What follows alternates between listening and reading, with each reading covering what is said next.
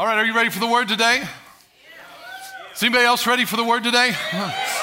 We're excited to get into what God's speaking to us today. This week and next week, we're going to be talking about free of charge, paid in full. Free of charge, paid in full. We sang about the blood of Jesus today, had a word about the blood of Jesus today. I want you to know that there's power in the blood, and that blood has paid the price for our sins. We are free of charge. It's been paid in full because of what Jesus did on the cross. So we're going to look at that today. So get your sermon notes out and get your Bibles out so you can follow along with us, your iPods, pads, droids, whatever you use to look at the Bible. Open them up to Luke chapter 7. Woo! Luke chapter 7. Free of charge, paid in full. I'm going to start reading Luke chapter 7, verse 36. If you're ready, it says, Then one of the Pharisees asked him to eat with him. And he went to the Pharisee's house and sat down to eat. I want to talk to you in verse 36 about the importance of an invitation. An invitation. You see that the Pharisee, a Pharisee is a religious leader. This was like a, a church leader, maybe for back then. You might be able to make that, that connection. A Pharisee was a religious leader. There's a, these were the top people of the religious law, the leaders of the religious law. They knew the law, which was the Torah, the first five books of the Bible. They knew them all better than anyone else. They were, they were very uh, uh, influential in the church, in the, in the synagogues. And so this one Pharisee invited Jesus over to his house. And I want you to see the importance of this invitation. The invitation, when he was asked to come into his house, there's something about inviting Jesus into your situation, inviting him into your house. This invitation that this Pharisee put out, Jesus wants to come into people's lives, wants to come into your situation, wants to come into your life and make a difference, but he needs to be invited. He's not going to force himself on your situation. Jesus sometimes is just waiting for you to invite him. We're like, man, I'm going through all these troubles. I got all these stresses. I got, what am I going to do? What am I going to do? And the whole time, Jesus is just saying, invite me over. Just have me come over. Because when I come into your house, I begin to make things different. So sometimes all we need to do is invite him. And people say, well, if God, God knows what I'm doing, he ought to be coming in here. He will come in if you invite him. So the Pharisee invites Jesus over. It's important to have an invitation, but sometimes when Jesus goes over to the Pharisee's house, you know, going, going into somebody's house, it's, it's got, Jesus does it because he wants to make an impact on the house, and, and sometimes he goes to places that not everybody approves of. Sometimes he hangs out with some people that not everybody approves of. You guys remember the story of Zacchaeus? Zacchaeus uh, was the guy who climbed up in a tree that, because he couldn't see Jesus, and and so Jesus comes by and he says, Hey, Zacchaeus, come down because today I want to go to your house. I want to go to your house. And so he goes over to Zacchaeus' house. And the Bible doesn't talk a lot about what was said at Zacchaeus' house, but says that he went over there. But I know that something happens when you invite Jesus into your house, into your life, into your situation. Something changes because something changed in Zacchaeus. He was invited over, and when he came into Zacchaeus' house, we don't know what was said, but we know what the results were because Zacchaeus said this. He said, Hey, Lord, listen, uh, uh, I don't know what's, what's going on here, but if, if I have taken anything from anybody unrighteously or if I've stolen anything from anybody, I'm going to give back to them four times what I took from him. Because he's a tax collector and he used to take, he used to collect taxes and he would add a personal percentage on. So he was getting rich off of people. And he said, You know, whatever I've taken from you, I will pay them back four times. So something happened where Zacchaeus changed. And it's all because he got invite, Jesus was invited into his home. So he went into his house, and, and I thought this about Zacchaeus. I'm like, well, Lord, why didn't you just pray for Zacchaeus right there instead of going to his house? I, I believe there's something to that that Jesus wants you to know when you invite him into your house, into your situation, into your everyday life. It's not just about church services. God doesn't want you just to invite him into your church life, He wants you to invite him into your whole life. He doesn't want to be in your Sunday life only. He wants to be in your, your Monday through Saturday life. And he wanted to go and he wanted to hang out with Lazarus. He said, I want to be a part of your everyday life, not just one day a week. So he came into his life and, and had that dramatic impact. And so the invitation is important. You know, uh, Jesus was invited over to his house. But I want you to know the second part. The invitation is important, but the invitation is bigger than just the individual because Zacchaeus, he went to Zacchaeus' house, but it wasn't just for Zacchaeus. And here's another story of another guy who invited Jesus over to his house, a guy by the name of Matthew. The Bible calls him Levi. This is one of the 12 disciples. But the Bible tells us that Levi invited Jesus over to his house. He invited him over to his house, and the Bible talks about who was hanging out at Matthew's house. He said that there were many tax collectors and sinners also that sat together with Jesus and his disciples, for there were many and they followed him. And when the scribes and the Pharisees saw him eating with the tax collectors and sinners, they said to his disciples, How is it that he eats and drinks with tax collectors and sinners? Well, when Jesus heard it, he said to him, Those who are well have no need of a physician, but those who are sick. I did not come to call the righteous, but sinners to repentance. Notice the power of the invitation. It's not just about the individual, but Jesus wanted to go to Matthew's house because he knew who else hung out with Matthew. And here's what happens when you invite Jesus into your house, he wants to come into your life because he's not just wanting to touch you, but he's wanting to touch your circle of influence. He knows there's a bunch of people that you hang out with that other people don't hang out with. And he says, if you'll invite me into your house, I'm going to not only change you, but I want to spill over and touch all the people that you're associated with. He wasn't just after one tax collector and one sinner, he was after all of them. He says, I didn't come just for the righteous, I come for the sinner. I come for those that are far from God. And that's what this invitation is about. This Pharisee invited Jesus over to his house, but Jesus is never just worried about the righteous. He also wants to let him know that he's focused on those that are far from God as well. He come to seek and to save that which is lost. So, so here's the, the, the example. Jesus goes to Matthew, Zacchaeus' house and Matthew's house. Why? Because he wanted to go where they are. So here's one of the things that we need to recognize if we're going to be followers of Jesus, why we need to invite Jesus into our life, into our every situation. Because in your everyday life, in your everyday situation, there's going to be people around you that God's wanting you to impact. When Jesus went to Zacchaeus' house and Matthew's house, they didn't affect him, they didn't influence him, but he influenced them. He hung out with the tax collectors and sinners, and the religious people were like, What are you doing hanging out with all those sinners? Well, the reason he's hanging out with sinners is because sinners didn't influence him, he influenced them. He was the change agent. So here's one thing you need to understand in a relationship whether it's a romantic relationship or whether it's uh, just a friend relationship, you are one of two people. You're either the influencer or the influencee. You're either the influencer or the influencee. You're one or the other. So if you're in a relationship, a romantic relationship with somebody that's not a follower of Jesus and you are a follower of Jesus, in that relationship, you're going to either influence them or they're going to influence you. And if it's been two years and they're no closer to Jesus than they were when you started, guess who's being changed? You are, and you don't even know it. Because you're one or the other. If you're not changing them, then you're being changed. There should be an influence in your relationship. And this is why Jesus had no problem hanging out with people that were sinners because he knew that he was going to have an impact on their life. And this is what we need to do. We need to invite people into our life because we're going to influence them. We need to make sure we're able to do that, be strong enough. So he did that with Zacchaeus and Matthew. But what happens when you invite Jesus into your situation? It's bigger uh, than the individual, but it, it also makes an impact. The invitation leads to an impact. When you invite Jesus in, he makes a difference. Here's what Revelation 3 says Behold, I stand at the door and knock. If anyone hears my voice and opens the door, I will come into him and dine with him and he with me. Here's what Jesus is doing every day of your life. Hello, hello, will you let me in? Will you let me into your situation? Will you let me into your life? He wants to come in because he knows when he comes in, he's going to make a difference on the inside. He's knocking, he's knocking. All he's waiting is for someone to open the door. Say, come on in. Come on in. Come into my financial situation. You're stressed out. What am I going to do? What am I going to do about this job? What am I going to do about that relationship situation? I don't know what to do. Jesus said, Hey, hey, while you're staying up all night losing sleep, why don't you invite me in? Why don't you pray and ask me to help you? Why don't you invite me to give you some wisdom? Why don't you invite me to give you my perspective, be able to see it through my eyes? That's the power of impact when we invite him in. So, this is what's happening here. He comes in. Let's go back to our story here in Luke chapter 7. One of the Pharisees asked him to eat with him. Look, verse 37 And behold, a woman in the city who was a sinner. That's all she's known by.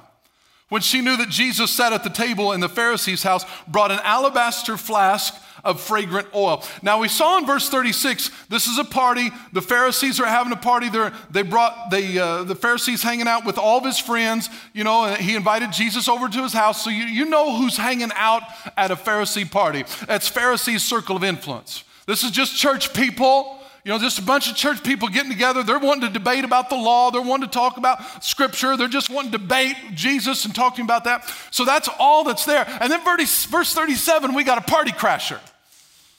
We got an uninvited guest.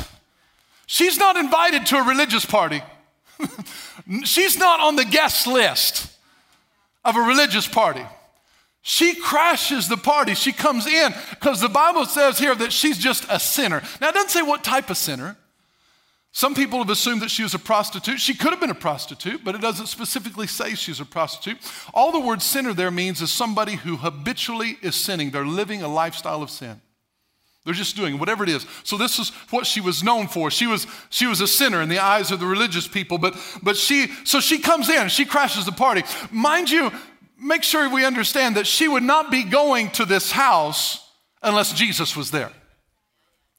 It says that when she knew that Jesus sat at the table, she came. When she knew that Jesus sat at the table, I began to meditate. I was thinking about that. When she knew that Jesus sat at the table, when she knew that Jesus, so I'm like, okay, she's not going to go to that house unless Jesus is there. Jesus is eating there. Jesus is hanging out there. If Jesus is going to be there, I want to go. So then I, I had this thought a Pharisee's house, a religious leader's house, a house for a religious leader. Let's make the comparison that maybe that house, religious leader's house, could also be the church. The church. So now, this woman would have stayed away from the Pharisee's house unless Jesus was there. Then this thought came to my mind how many people that's far from God are staying away from the church because Jesus is not sitting at the table? How many people's not donning the doors of a church because Jesus is not sitting there? It's just a social gathering of a bunch of elitists that want to debate over theology and not really want to love people into the goodness of God. How many people staying away from church because they have a perceived notion that they're not invited? They have an idea that they're not welcome because they're not in that circle. How many people staying away from church because somehow the church has put on an air that you're not good enough to come here? I'm just thinking, I'm just thinking off the top of my head. So she said, she shows up. She shows up and, and she, she crashes this party and she goes in there and, and look what she does. Verse 37 she brought an alabaster flask of fragrant oil. So she comes into this, this church service, if you will, this meeting of religious people. How many knows when she shows up, everybody knew that she showed up? right? It's one of those moments where, you know, you're, you're, everybody's there having a good time and, and all of a sudden this lady just walks in and you know who the lady is. This is a sinner. She walks in carrying an alabaster flask of fragrant oil. So, you know, their question is probably like, uh, what's she doing with the oil? What's she doing with that? And so notice what it says. She comes, and I like it says she stood at Jesus' feet. She stood at his feet behind him. Now you got to get this picture because I used to think, you know, they're setting eating. How does she stand at his feet? Is like she under the table? But she's behind him, she under the chair. But then, then I did some studying, I understood that in Eastern culture, they didn't sit down to eat like we do. At the time of this, and you may not be able to see in the back, but, but they, they used to lay down and eat. So they, they would get, they would be on like a couch or something, and they would, they would lay down like this, and they would eat in front of them so their feet were behind them. Or they might lay at least on their side like this. You know, they're eating. And, their, and his feet would be behind. So she came and she stood at his feet behind him. You got the picture now? So she comes up behind him, and they're, they're eating in front, she comes up behind because she's not worthy to be at the front. So she comes at his feet. She stands in there behind him. And, and she came in carrying this alabaster flask of oil. And I'm like, man, Lord, what is that about? And it, it, he just wanted me to make sure and see that she came to this church service, this gathering of religious people. She came prepared to worship. She came on a mission. She brought her own oil. She brought her own oil to the church service. She didn't come wondering if worship was going to happen. She didn't come to see if they were going to worship. She came prepared to worship. So God was speaking to me. He said, Listen, you need to come ready to worship me. She stood at his feet. She wasn't there for the Pharisees, she wasn't there for anybody else. She came to one place for one person. So I'm just asking you, who are you coming to church to see? Who are you coming for? Are you coming for people? Are you coming to stand at his feet? Have you brought your own oil or are you waiting to see if they got their oil? You bring your own oil and you worship God from your heart. So you got to come prepared. You know, you don't come and say, well, let's wait and see which songs that they sing. This woman didn't come like that. She came bearing her oil. She said, I don't know what they're going to do, but I came ready to worship. I got my oil. Worship's going to happen even if it's just me and Jesus. That's what, that's what he's telling us. Listen, you can't come and say, well, boy, it's kind of dead. No. Well, then bring your own oil. Don't let people bring you down, you bring them up. Be the influencer, not the influencee. When you come into worship Jesus, and again, whether it's your collective in a corporate setting or whether it's your home, you're like, well, I just can't worship at home. Bring your own oil. Carry it with you everywhere you go. That oil represents the Holy Spirit. She had her oil ready. She had it ready to worship. So she came prepared to worship, and look what her worship consisted of. This may not be your worship, but this was hers. We'll break down what she did. Verse 38 So she stood at his feet behind him, and she started weeping. She stood, started weeping. Now, when you're weeping, this is a sign of brokenness. When you're worshiping Jesus, if you're going to give your life to Jesus, you got to recognize one thing. You got to recognize He's Lord and you're not. You know, one of the biggest hurdles to some people serving Jesus is they won't kick themselves out of the driver's seat. That was my biggest hurdle for a long time. I wouldn't make him Lord. I wanted to go to heaven. Everybody wants to go to heaven.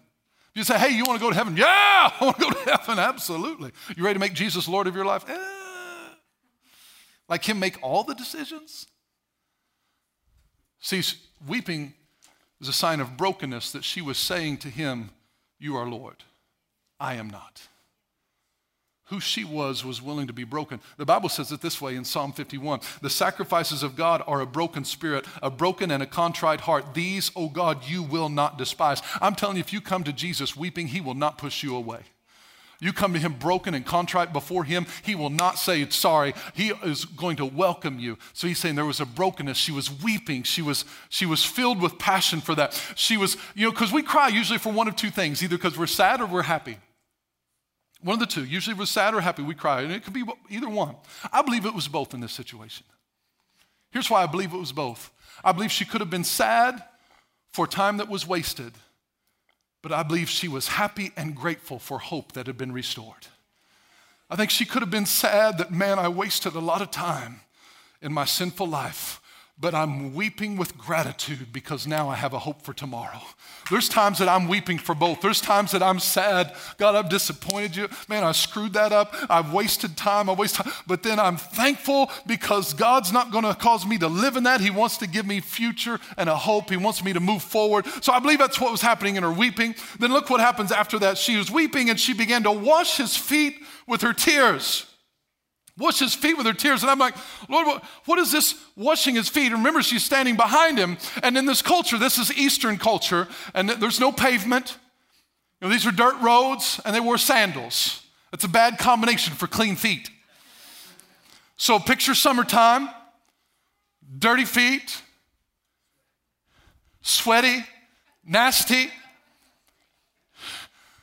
odoriferous emanations coming from that area. That's a bad smell for those of you that know that. but so you, as she begins to weep over these feet, and she begins to wash his dirty feet with her tears, water from her body coming out, washing his dirty feet. I'm like, Lord, what are you trying to say there? And this is what he told me. He said, Wash, she was w- washing his dirty feet with her tears because the water of his words had washed her dirty heart. I believe somewhere she heard the words of Jesus She heard the teachings of Jesus, and when she heard those words, the washing of water by the word, Ephesians chapter 5, verse 26 says, He might sanctify and cleanse her with the washing of water by the word. I believe somewhere she heard the word of Jesus, and it gave her hope to a sinner that everyone else had rejected her. Everyone else said, This is all you'll ever be. And somewhere those words of Jesus came into her heart and washed her dirty heart, so she was willing to wash his dirty feet with her tears because she was grateful for what he had done in her life. She was worshiping him. Such a, such a powerful expression of worship. Then look what else she goes does. This woman, she's given it all she's got. Again, maybe this isn't your worship experience, but I just want you to understand the passion that's here. As she began to wash her feet with his feet with her tears and wipe them with the hair of her head. So now you got this, this dirt and tear combination going on on stanky feet. And you got that whole thing going on. And then she begins to take her hair and wipe that, her nice, clean hair. You know, because, you know, they, they had really long hair, and so she could wipe his feet. I'm not talking like 80s big hair. I'm not talking about like that because you know you couldn't you couldn't wipe 80s big hair. You couldn't wipe Jesus' feet with that because the Aquanet would have went crazy all up in there. You couldn't. Some of you don't know what Aquanet is, but man, anyway. So she had long hair. And here's two things I think about the hair. Number one, the fact that she took it down speaks of intimacy. Because ladies didn't take down their hair back then for anybody. It was only supposed to be for their spouse. So she took down her hair and she begins to wipe his feet. She was saying, This is an intimate moment. Jesus, this is about you and me. I'm, sh- I'm being vulnerable before you.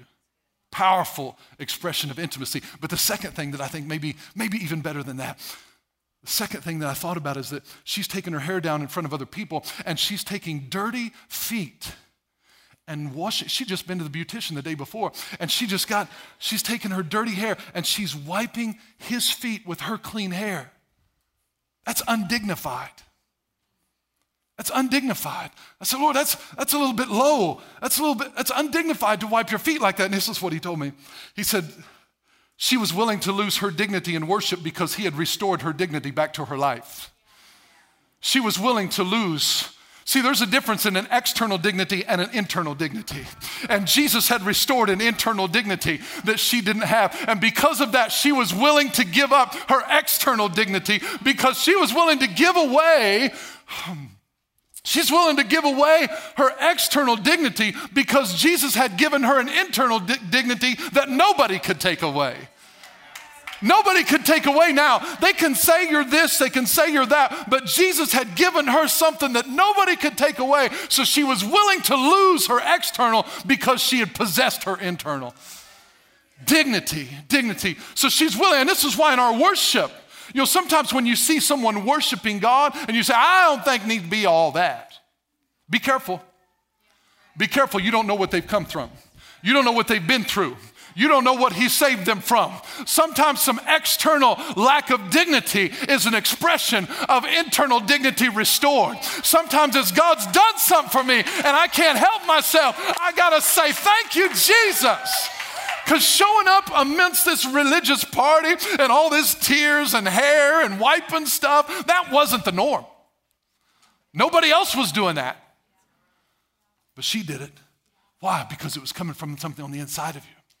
This is why I'm saying you've got to make sure when you come in and stand at his feet, you worship him and you give him your worship. You don't worry about what anybody else is doing, whether it's too, too wild or not wild enough or what. You're not worshiping. You're standing at His feet and you say, God, I'm going to give you my worship and give you my praise because you're thankful for what He's done for you. You're thankful where He's brought you from. You're thankful that you're saved. You're thankful for the blood. The blood of Jesus has changed my life. Thank you, Jesus. Your words have changed me from the inside out. So she was grateful for that. You know, this, this happened one other time. Uh, uh, King David, you maybe heard this story before, but David, they brought the temple, the, uh, the, the whew, yeah, the altar. They brought, brought the altar, the Ark of the Covenant. They brought it, I'll, I'll get it in a minute. They brought all that. It's like going too fast in my head. Brought the, brought the Ark of the Covenant, which is the presence of God. They brought it into the church. Again, trying to use modern day language for you. They brought in the church, and while they were bringing it up, David just danced wildly.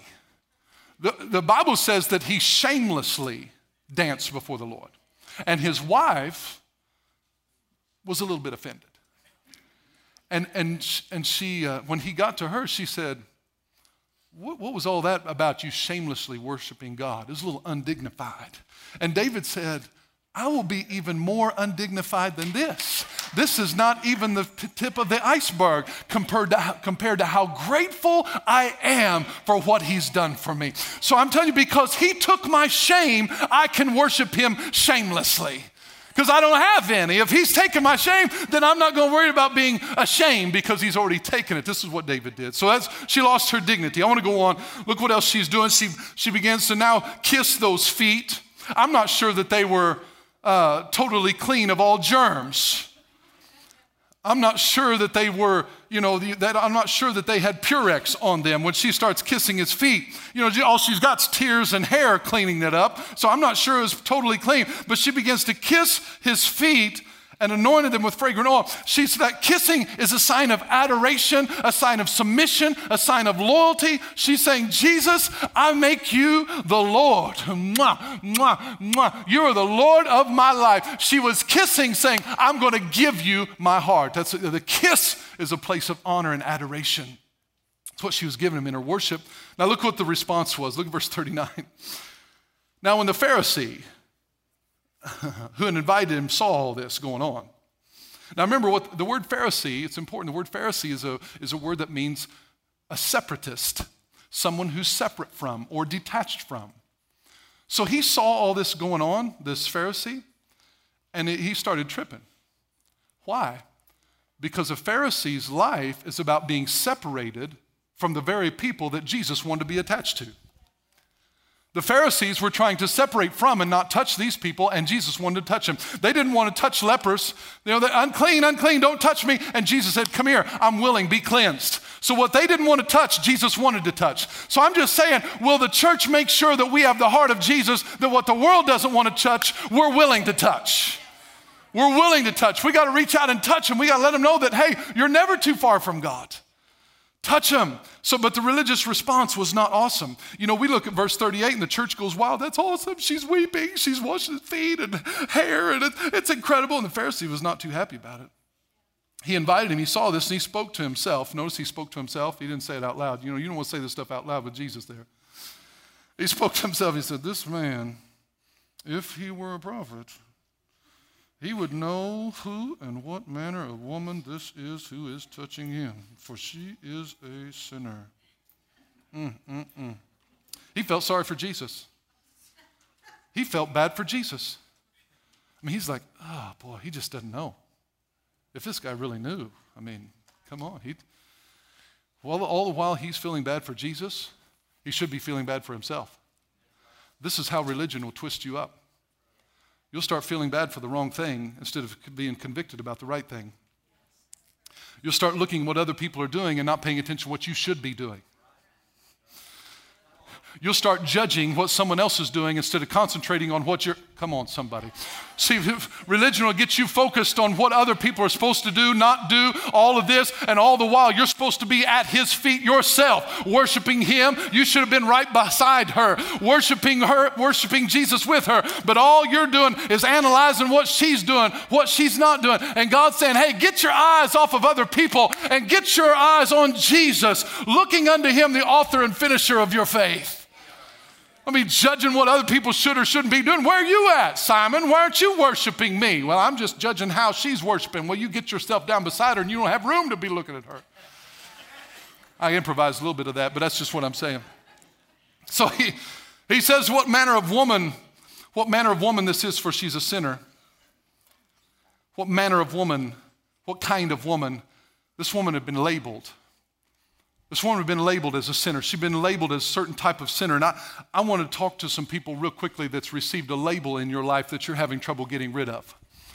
I want to talk to somebody who's some, through sin or some activity, something you've done, a label has been stuck on you and you've not been able to get rid of it. Every time you try to get rid of it, it's like a sticker on a glass. You leave a label on something long enough and you try and peel it off, what happens? Part of that sticker stays on it. You ever tried to do that? That you try, it's been on there so long that when you try and peel, you know, you're trying real easy. I just went really easy. Ah! Half of it stays on there. Well, that's what happens with people in sinful life. That label gets stuck on them and they want to turn their life around. They want to make a difference. They want to change. But for some reason, whenever they try and take that label off, it sticks. But I want you to know if you will apply the blood of Jesus, it is the ultimate label remover. I don't know what you've done. I don't know where you've been, what your, your history is, what your reputation is. But if you will invite Jesus into your life, all labels come off in the family of God. All labels got to come off. So now, this guy, remember, this is in church though. This is a religious leader in church, and he was not willing to look beyond her label. So, church, we got to make sure that when someone comes in, you don't listen to other, what other people have labeled them before you ask the, the, the Savior what He's labeled them.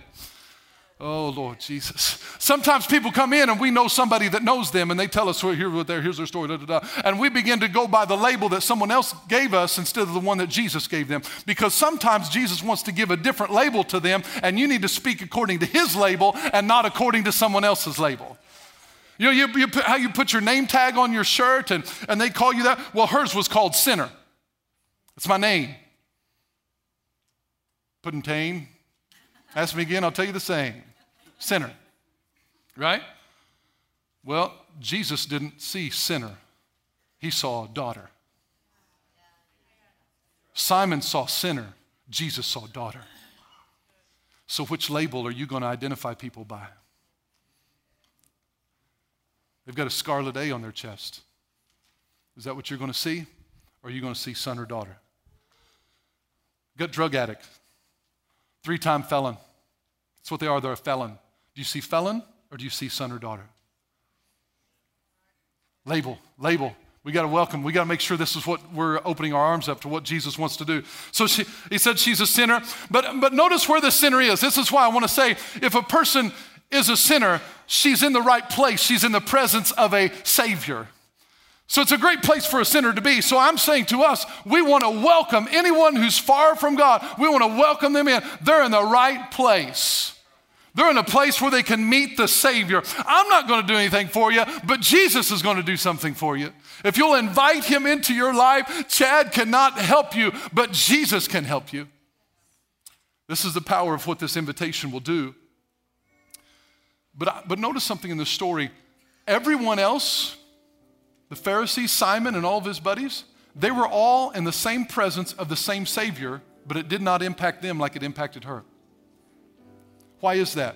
There's one reason, one word that jumped out to me in verse 30, 30 39. This man, if he were a prophet, would know who and what manner of woman this is who is touching him, for she's a sinner. All of them were in the same presence of the same Savior, but only one of them was touching him. I'm not talking about touching him like high five. I'm not touching him like greeting him a handshake when he walked in the door. I'm talking about woman with the issue of blood kind of touching him that the woman with the issue of blood said, If I can just touch the hem of his garment, I will be healed. So Jesus, surrounded by all these people, you know, everybody's around him is just flock of people, and all of a sudden he stops and says, Whoa, whoa, whoa, who touched me? Who touched me?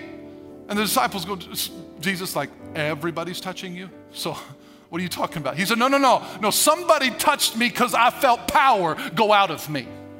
Somebody pulled something out of me. That's what, how this woman touched him. Everybody else might have been touching him like, hey, good to see you, Jesus. Thanks for coming over. But she was touching him in a way that it was impacting her on the inside. And I'm just saying, Jesus wants you to touch him.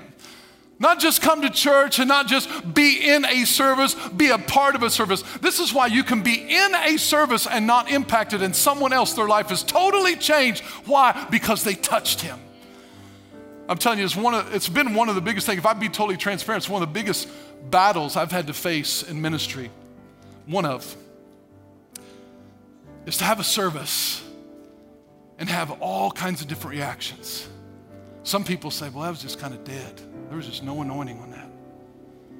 And have other people that their life is wrecked and changed. And I'm like, Lord, so which one am I supposed to go with? He says, go with me. Go with me. Don't go by the reaction of people. And this is why you can be in the presence, you can be in a church service, but never get the impact of it because you don't reach out and touch Him. Other people around you, touching him, other people around you greatly impact. You're like, what is it? What's the difference? Why, why am I not feeling anything? Maybe you need to reach out and touch him. Maybe you need to invite him into your house. Maybe you invite him over. Because look what happens. Let me finish with this part. So she touched him, and, and so, you know, Simon had said, You know, if you knew what kind of woman this was touching you, you wouldn't want to touch him. But verse 40, so Jesus answered and said to him, Simon, I have something to say to you. He said, Go on, Jesus, say it. He said, There was a certain creditor who had two debtors. One owed 500 denarii and another 50. And when they had nothing with which to repay, check that part out. When they had nothing which, with, with which to repay, he freely forgave them both. Tell me, therefore, which of them will, will love him more? Simon answered and said, I, I suppose the one whom he forgave more. And he said to him, You have rightly judged. Here's the story, here's the parable Jesus threw out there. There's two people that owed money to a creditor. One of them owed 500 denarii 10 times more than another person who owned 50. Well, the, the people, the players in the story is Simon and the woman. The woman represents the person who owed 500. And Simon represents the one who owned 50, because in his mind, he was not near as bad a sinner as this woman. But the Bible says, in this parable, it says that the, that the creditor, the one that they owed the money to, freely forgave them both because they, because they had nothing to repay. Whether you're a 50 denarii sinner or a 500 denarii sinner, the debt is the same.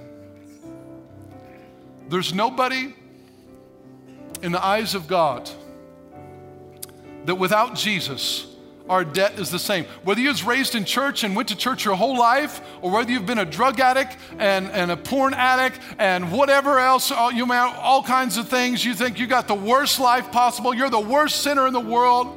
It doesn't matter which end of the spectrum, neither one is able to pay the debt that we owe to God. Neither one. I don't care how good a person you are, I am not good enough to pay back my debt that I owe to Jesus. But Jesus paid the price. He paid a debt he did not owe because I owed a debt that I couldn't pay. I couldn't pay it. I would never be good enough. And I'm telling you, whether you think you're a 50 or a 500, you're the same. We all need the blood of Jesus applied to our life. So it says he freely forgave them both. So the message to you and I is that we are free of charge. Our debt has been paid in full by Jesus. All we have to do is receive that forgiveness. All we have to do is invite Him into our house, invite Him into our life, and He will have an impact on our situation. So I want us to pray today, and I, but I want you to ask yourself, I want you to put yourself in the position of this story. I want you to ask yourself, am I more like Simon or more like the woman? And I believe there's going to be both. That's here or watching this. Some people are going to fit more with Simon, and they realize that they've stopped bringing their own oil to the worship service. They realize that they've kind of gotten a little bit too saved, if you know what I mean, and they've forgotten where they came from. They've forgotten what the blood did for them, and they've become ungrateful.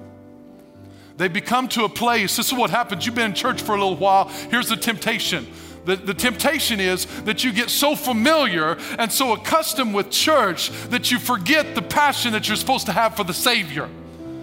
You forget where he brought you from. You've been good now. I say good in quotes. You've been good for so long that you forget what you were like without Jesus. And a sinner comes in, freshly saved, and they're pouring their heart out, their tears and wiping with hair and all that. And you're standing there like, I don't see what the big deal is. Maybe God's wanting to touch your heart to remind you reminds you of what he did for you. That whether you think you're a 50 denarii sinner or a 500 denarii sinner, he paid your debt either way. You have no debt because what Jesus did. So I want you to put yourself in that category. And I want us to pray. If you just bow your heads with me.